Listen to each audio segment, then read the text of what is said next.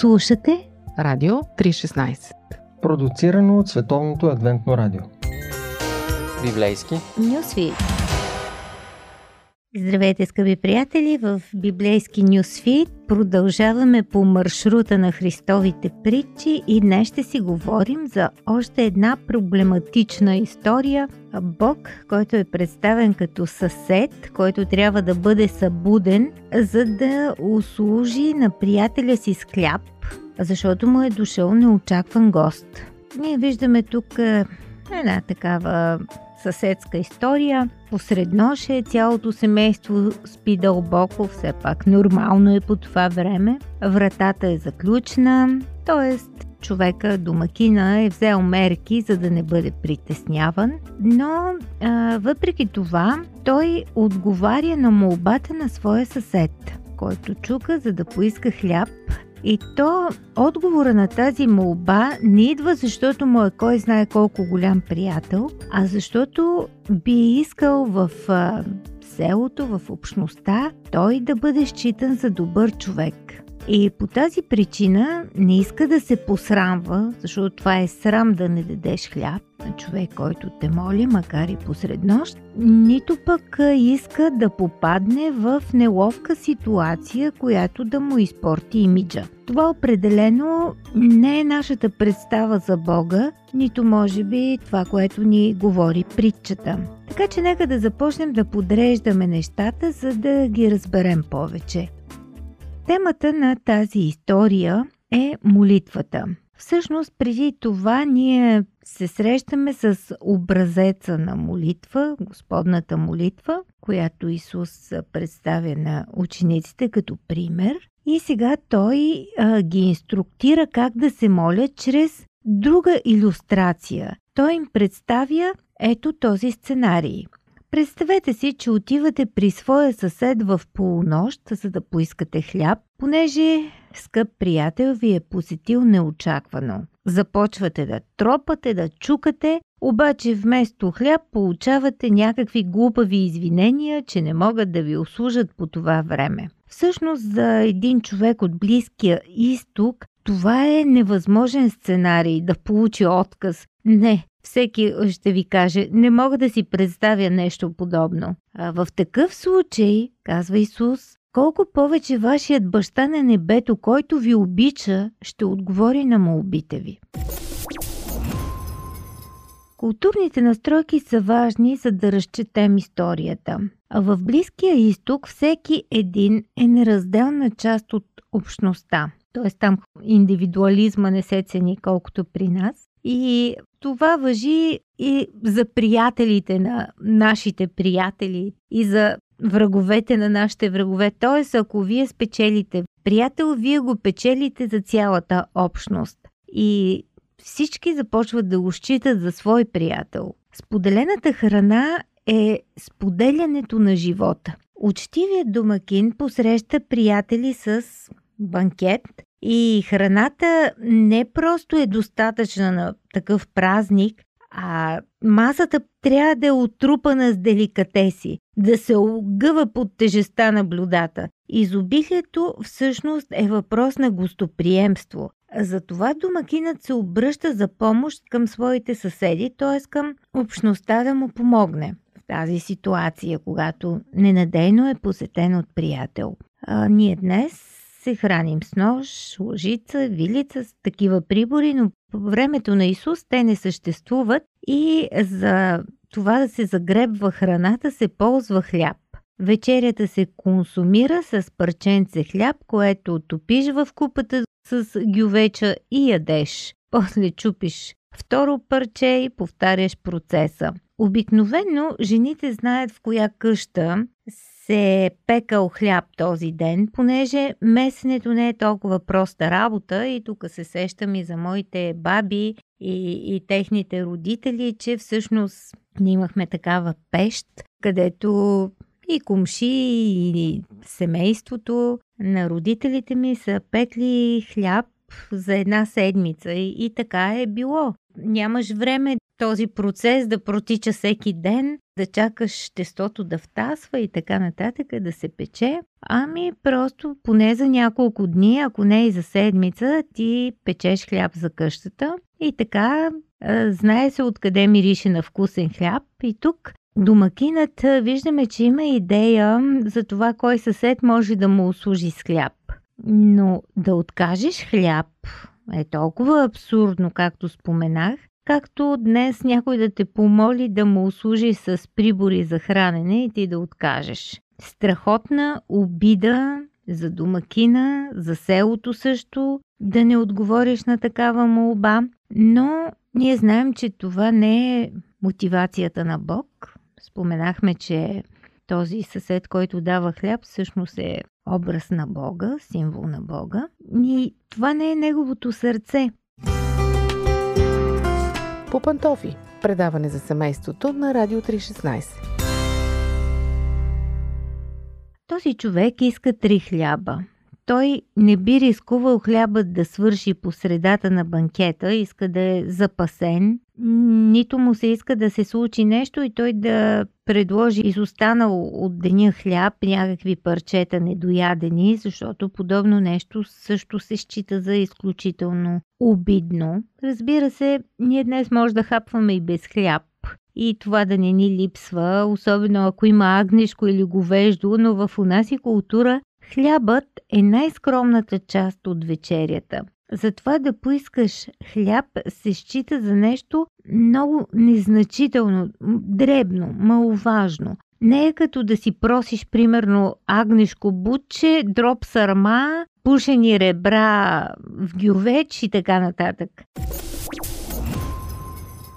Затова тук става много интересно. Ние можем да се приближим към Бога с искане за незначителни неща. Понякога подсъзнателно имаме някаква преграда и има неща, които разделяме в ума си на важни, на такива, с които си струва да ангажираме Бог и такива, които едва ли не са дребна работа и какво да го занимаваме сега. Но Исус ни учи, че за Бога няма подобно нещо. За Него няма незначителни неща. В действителност тези малки неща биха могли да играят по-голяма роля, отколкото си даваме сметка.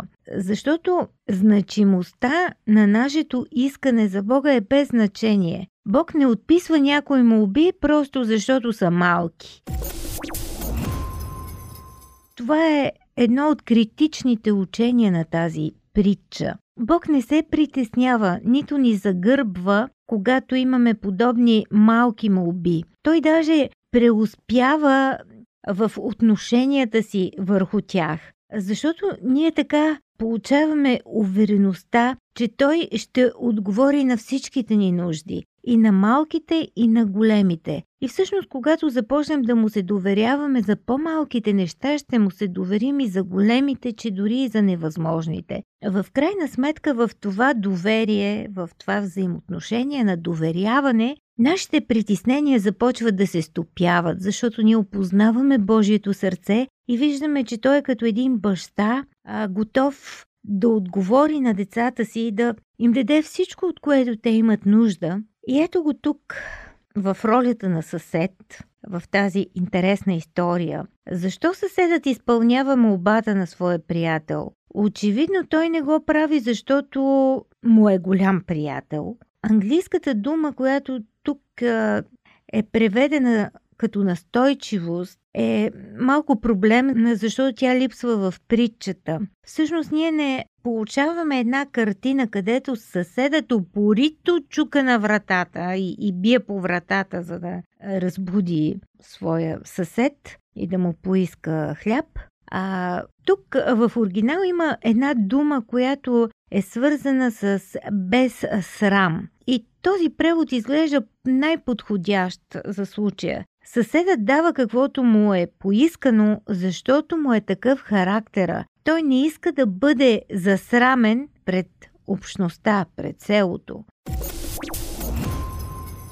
Очевидно на Бог му пука как го приемаме ние хората. Той отказва да направи нещо, което ще посрами него или неговите приятели, неговата общност. Когато го търсим в молитва, можем да го направим с увереността, че той ще чуе и ще отговори на нашите молби, тъй като да откаже е срамно за неговата същност. Можем да го търсим с убедеността, че той няма да направи нищо в отговор на нашите молитви, за да докара срам върху себе си, на практика всичко, което той прави, го прославя. Затова Лука добавя към тази история една мъдра поговорка, която отразява значението на самата притча. Исус използва основен учебен похват, който а, така е бил оборотен при равините от онова време. И то е от по-малкото към по-голямото, или а, те ползват една фраза колко повече ако съседът изпълнява искането за нещо незначително като хляба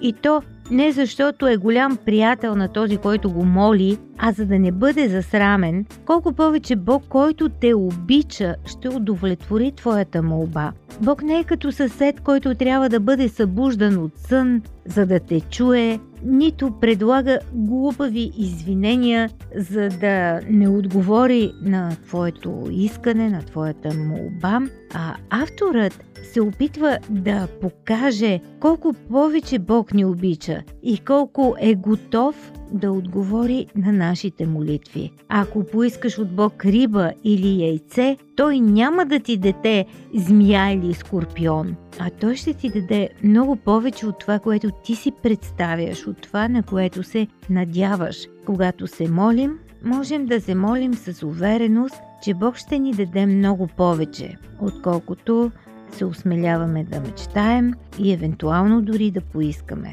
Исус ни учи чрез тази притча за приятеля в полунощ, че можем да отидем при Бога с молбите си и Бог е повече от готов да ни отговори. Защото всеки, който търси, Бог ще го намери, всеки, който иска от Бог ще получи и всеки, който почука, ще открие, че Божията врата е отворена.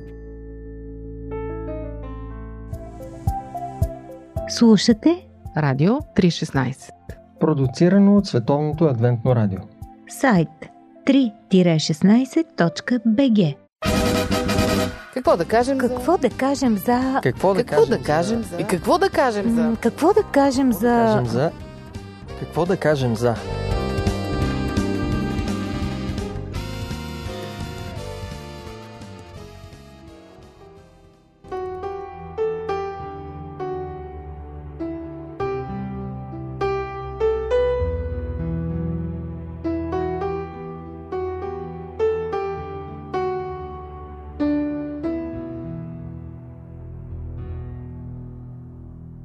Здравейте, уважаеми слушатели! Аз съм Мира. Днес с Боби и с Ради решихме да говорим за конспирациите. Какво да кажем за конспирациите? Сигурна съм, че няма начин да не сте чували поне за една конспирация. Учителки учат учениците, че хората не са кацали на Луната, всичко е заснето в Холивуд, това е една голяма измама. Със сигурност знаете, че масоните управляват света, със сигурност знаете, че ни пръскат с кемтрейлс, че има европейски световен заговор българите да бъдат затрити като нация, че ваксините водят до аутизъм и така нататък. Сега първо веднага ви питам, други теории на конспирацията да сте чували. Моята колекция май не беше много пълна. Абе, според мен си беше доста изчерпателно. Това се върти постоянно. Аз да, споменах най-често дъвканите. Тайното правителство, световните лидери са извънземни. А, за рептилите, да бе, да. Рептилите, да. И също една много интересна такава теория, че има фантомно време и то е измислено времето от 600 и някое до 900 и някое 300 години, обаче точно ние тук попадаме аспарухи българската държава и се чудя дали въобще ни има или няма, защото ако това време е било фантомно, Това е много екзотично. Виж, тази, Да. тази теория не, не я бях проучила. подготвях се за твоето предаване. Има и една друга интересна теория. Тя е, че нацистите имат а, база още от Втората световна война под а, Антарктида. А, да. За... О, ми, т- забравихме за м, плоската земя. А, те са ми любими. Тя е май в топ 3. Да.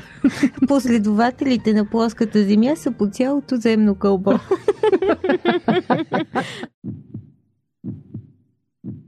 Защо един човек от 21 век, който е ходил на училище, който е образован, има достъп до сателитни изображения, защо вярваме в тези неща? Защо са толкова жизнеустойчиви тия теории? Как, какво е вашето обяснение? Защото сме станали необразовани, недоверчиви към тези обикновените логически вериги и може би нещо ни чувърка, нещо в любопитното, граничното, шокиращото. Ами, според мен най-големите заслуги са на интернет. А, Умберто Еко казал, цитира го един мой приятел, че даже аз мисля, че намерих тази статия, но още не съм я прочел, че интернет е дал думата на всякакви идиоти, които могат да разпространяват всякакви неща и ако преди имало някаква спирачка, когато човек иска да издаде нещо, редактори, издателство и така натам го спират, сега просто няма такава няма спирачка. Няма спирачка, да. Може би това е. Обществото се е саморегулирало сега вече. Но все пак, ако няма кой да ги чете тези неща, те ще си умрат от само себе си. Само, че имат си последователи. Винаги се намират достатъчно хора, които да повярват и това ме удивлява. Защо ги обичаме толкова тези неща? Аз мисля, че един средновековен човек, дори ако му ги кажеш тия работи, може би няма да повярва. Много ми хареса числото, което използва. Кое число? Защо ги обичаме? а, лицето искаш да кажа. И лицето и числото. Наистина трябва да включим себе си, защото в всеки един човек има една склонност да се счита малко по-горе на другите, да знае малко повече, да разбира да. нещо повече а, от тях. Да, желанието да си посветен. Желанието да си посветен в нещо, което другите ага. не знаят и не разбират. И това е слабост, човешка слабост. По пантофи. Предаване за семейството на Радио 316.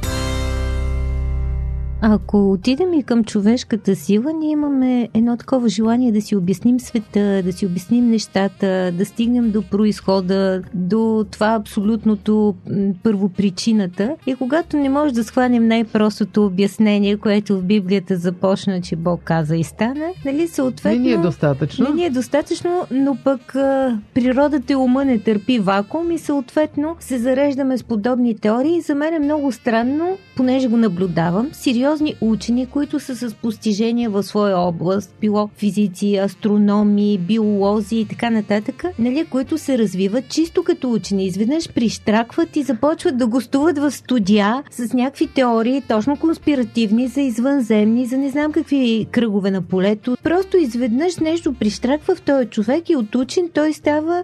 Куко. Добре, каза го много точно, но... Не, може да не го наречем куко, но изключително по-детски, инфантилно наивен. Като че ли си търсим някой да ни е виновен. Сега има един световен заговор и за това аз не мога да си намеря работа. Нали? Или пък аз не мога да си организирам семейството или финансите и затова е виновна масоните са виновни. да прехвърляш вината. Може би и това се добавя. Да, да. Мисля си. причините. Просто ние сме невинни и неангажирани, защото някой друг вече е подредил нещата, световно тайно правителство и така нататък. И аз съм пионка. И по дефолт ние сме прецакани, особено българите, защото сме с най-красивата земя, най-умни на света и всички ни завиждат и искат да, да ни унищожат. Има ли нещо опасно в тези теории или просто са както времето за англичаните, една така неангажираща тема за разговор, когато да си говорим, когато няма за какво? Или наистина ги смятате, че има опасно тук нещо? И Ради каза, човек може наистина да прещрака. Понякога липсата на информация е нещо, което е вредно за човека, но прекалено многото информация също може да... Прегарат му бушоните. Има нещо такова свързано с журналистическия тренд напоследък, в който започнаха да се говорят някои неща, от този тип, че ние живеем в ехокамери и сме пристрастени към потвърждението. Тоест, аз си мисля нещо, че е така. То е безумно в някакъв смисъл. Обаче аз, търсейки, както и Боби засегна темата интернет, едно такова либерално пространство, търсейки неща, аз винаги попадам на тези, които да утвърждават, да, които показват, доказват, нали, че това е вярно. А то може да е абсолютно нещо, което е, къса връзката с кораба майка, нали? възраст. Другото опасно нещо, според мен, това е синдрома на лъжливото овчарче. Ага. Толкова много неща започваш вече да виждаш като лъжи, като измами, че ти преставаш Да вярваш, каквото и да е. каквото и да е. И това е изключително опасно състояние. Загуба на чувство за реалност.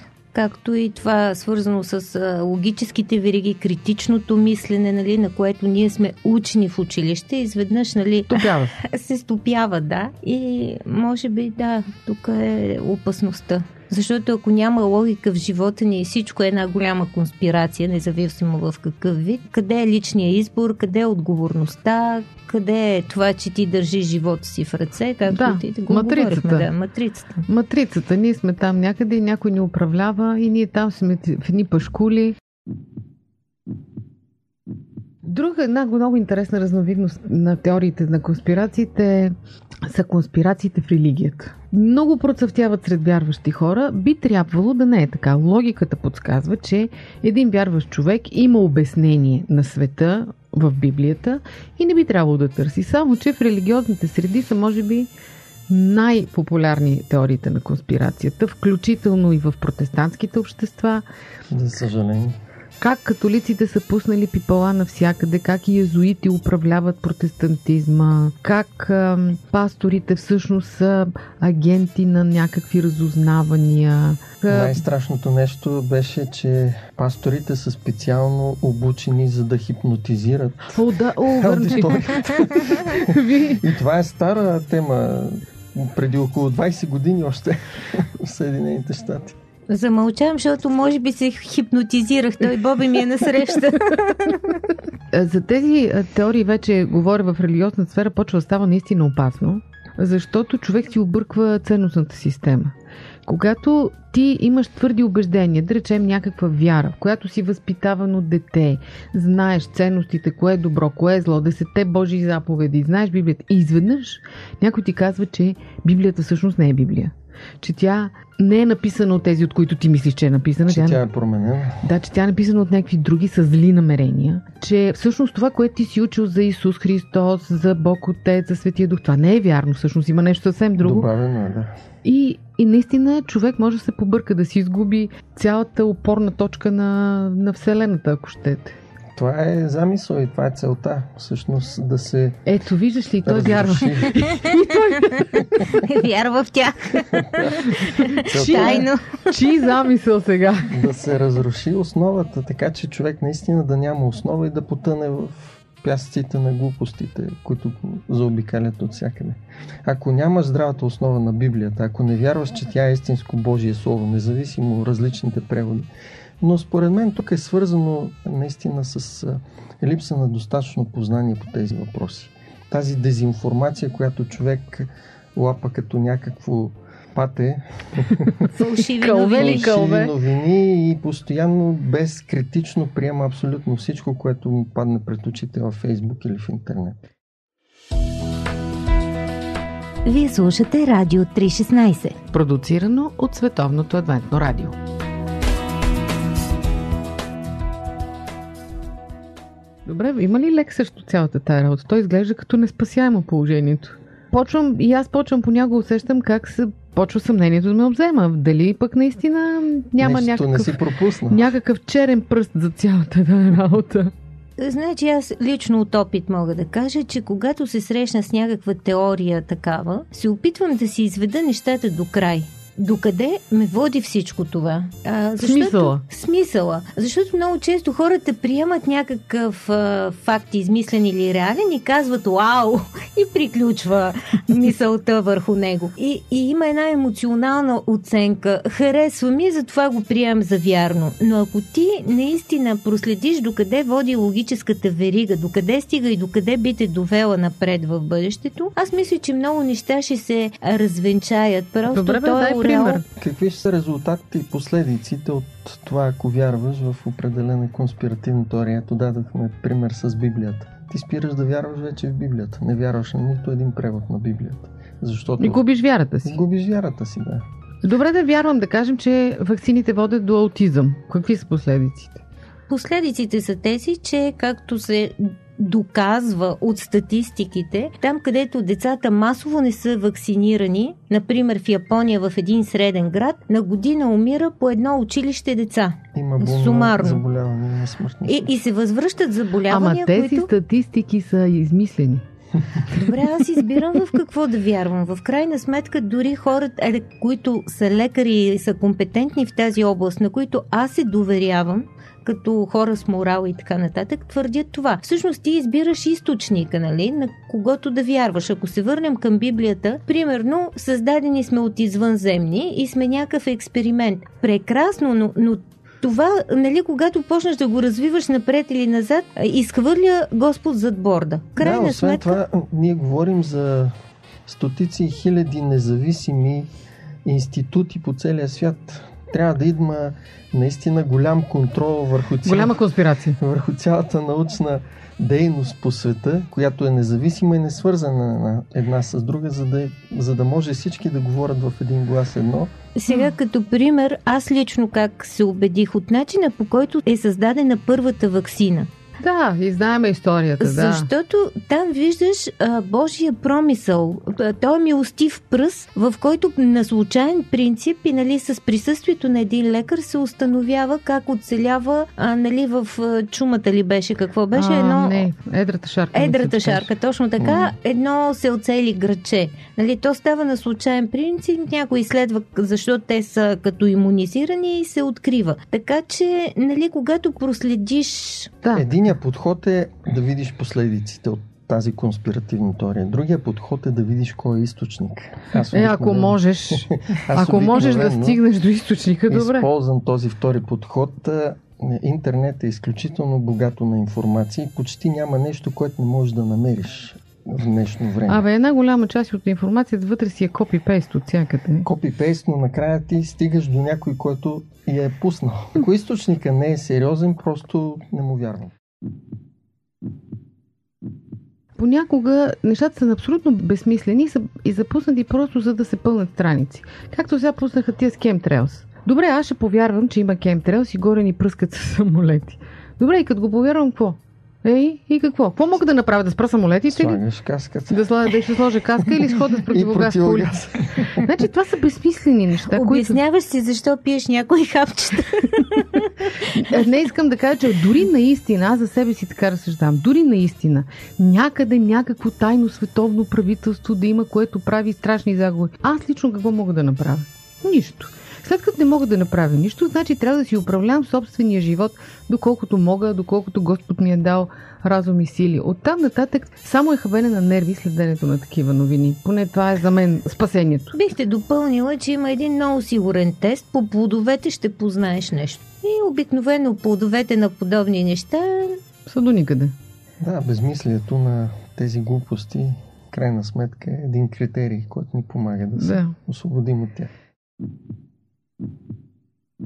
Скъпи приятели, не знам вие вярвате ли в конспирация или не. Ние тук се гордеем, че не вярваме. Знаете, че винаги има едно съмнение остава. Оставяме на вас да решите за себе си. А нашия горещ съвет е, колкото по-малко си тровите нервите с тези теории, толкова по-щастливо ще живеете. И тук искам да поздравя нашия слушател Колю от Фейсбук, който а, имаше желание да говорим за критичното мислене. Днес го направихме. Да, всичко хубаво ти желаем, Колю. Дочуване до следващия път, когато ще се чудим какво да кажем за нещо друго. Аз съм Мира, дочуване.